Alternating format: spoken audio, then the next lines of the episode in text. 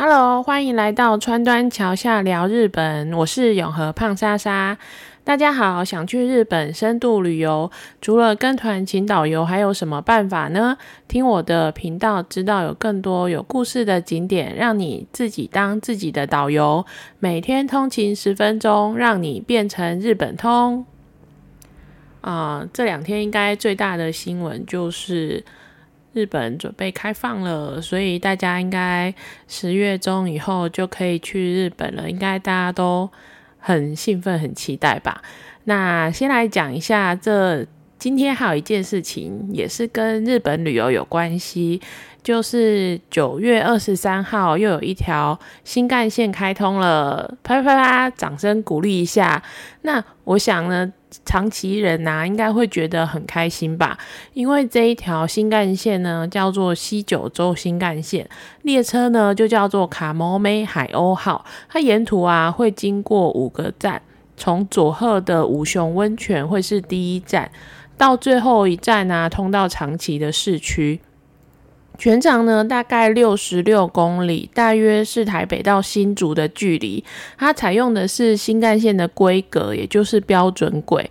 通车以后啊，会从长崎到博多之间的时间会缩短到八十分钟左右，比原本的时间少了超过半个小时。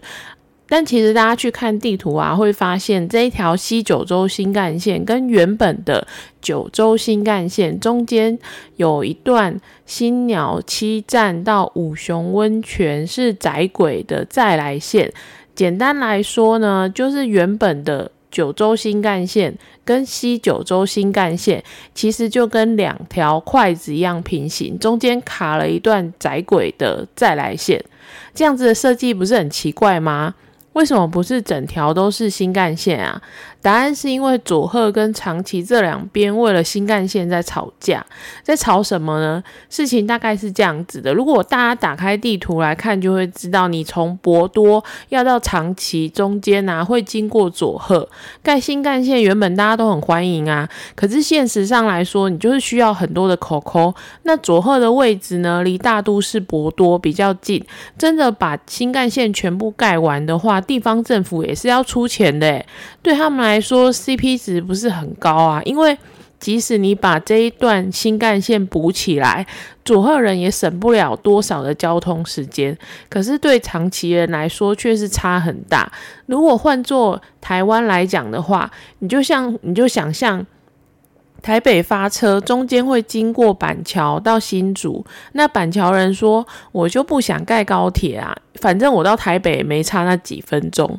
可是新竹想要盖高铁，那你就跳过台北板桥，直接盖板桥新竹中间就好了。”然后呢？所以佐佐贺呢，他提出了想要的方案是叫做迷你新干线方案，长崎想要的是标准新干线方案，两边呢始终都没有共识，就变成今天这个局面。那这边解释一下，什么叫做迷你新干线？这是因为前面提到的那个窄轨跟标准轨的问题。因为日本早期的再来线就是原本他们的 JR 都是窄轨，那新干线呢是标准轨，两边呢是不相容的。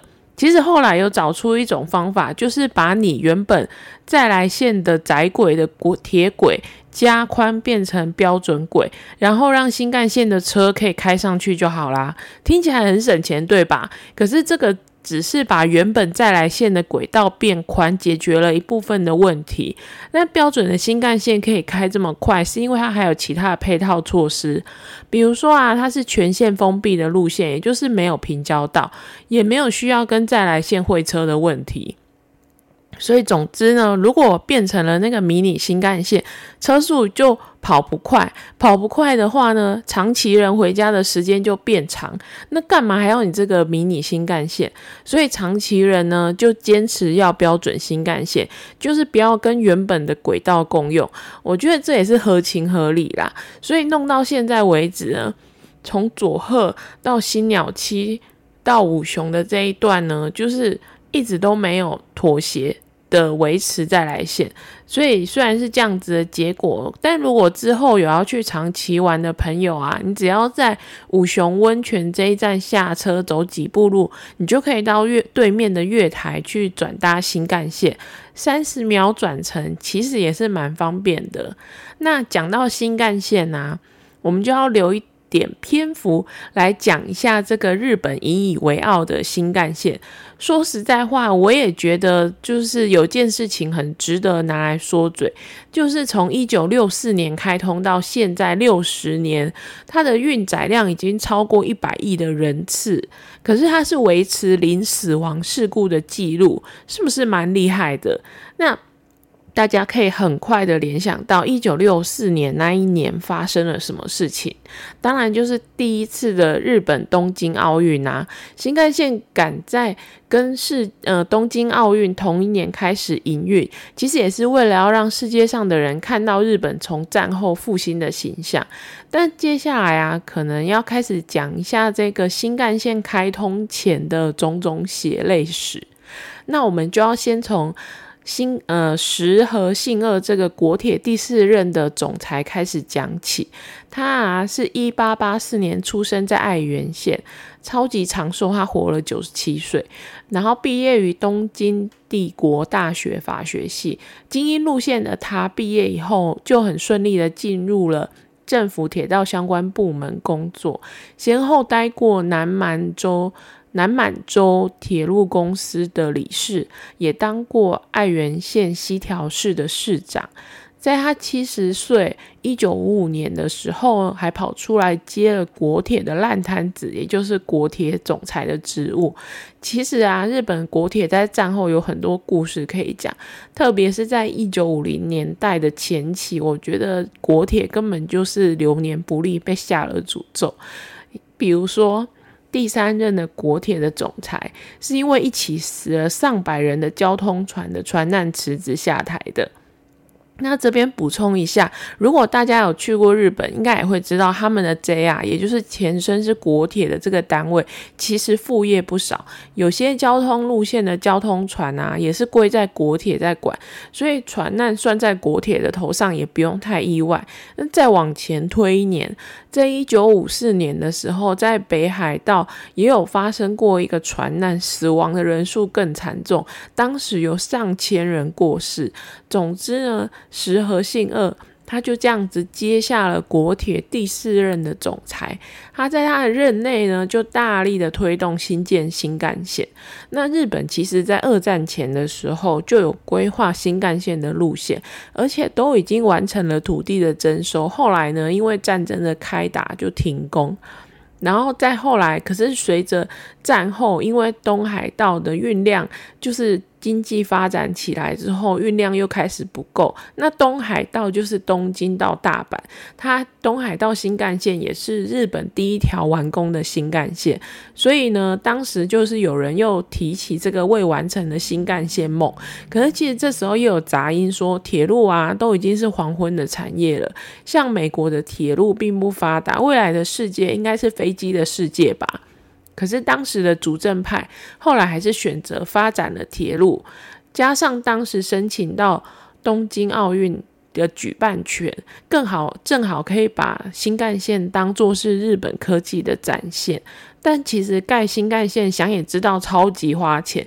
它原本的预算呢只有三千亿，可是却因为工程路线的问题，就不断的超出预算。那石河总裁呢，居然就直接做假账，修改支出，然后同时还跑去跟世界银行贷款，还真的给他借到了两百八十八亿的日币。我要叫他贷融资的高手。但是后来呢，终究纸包不住火。事情整个爆发之后，总裁就黯然的下台。那这边他会不会觉得很疑惑？为什么石和信二宁愿冒着违法被抓包的风险，也要把新干线盖出来呢？我想这跟他年轻的时候在南满洲铁路的一段经历有关。大家可能很难想象，新干线的原型其实出现在满洲。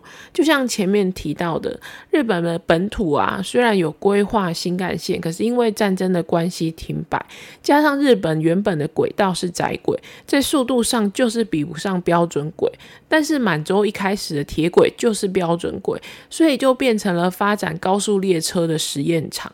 早在一九三四年左右，满洲当时就有一个那个列车叫做阿吉啊，已经可以跑出时速一百二十的一百二十公里的时速。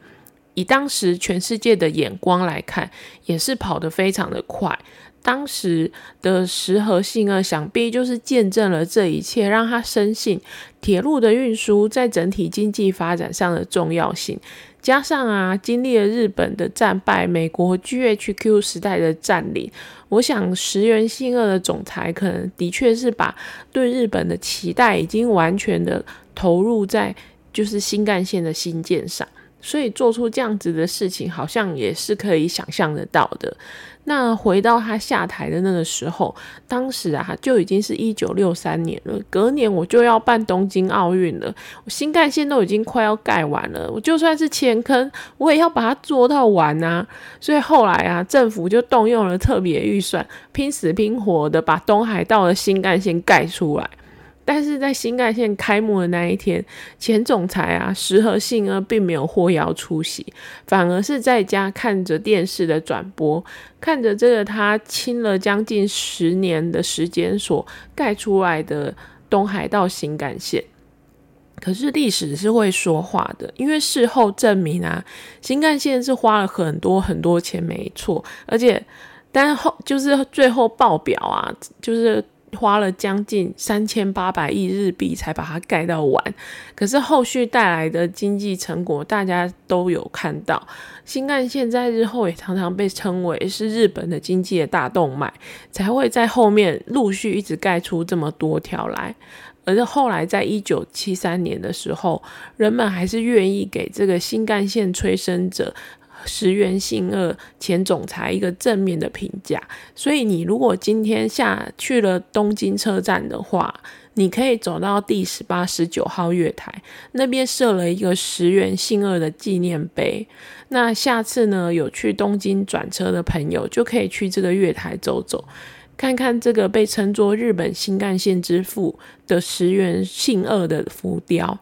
而且他自己本人也有看过浮雕，他说长得还蛮像的。那另外呢，之前说过他当过西条爱媛西条市的市长，所以西条市还颁了一个荣誉市民一号给他。然后在爱媛县的伊予西条站旁边，在二零零七年的时候也设了一个石河信二的纪念馆。好像又是一个超冷门的景点，但我觉得如果是铁道迷的话，应该是可以去朝圣一下啦。毕竟这个可是被说成是新干线爸爸的纪念馆。那今天的故事就到这边。因为啊，西九州新干线主要是在长崎境内，所以虽然主贺人不太甩这个新干线，但对长崎人而言，总之回家的路变短了。我想长崎的乡亲父老应该都会很开心吧。那预告一下，接下来几集啊，会讲一下跟长崎有关的有趣故事，那敬请期待。如果你喜欢我的频道，欢迎订阅并分享《川端桥下聊日本》给你的朋友哦，拜拜。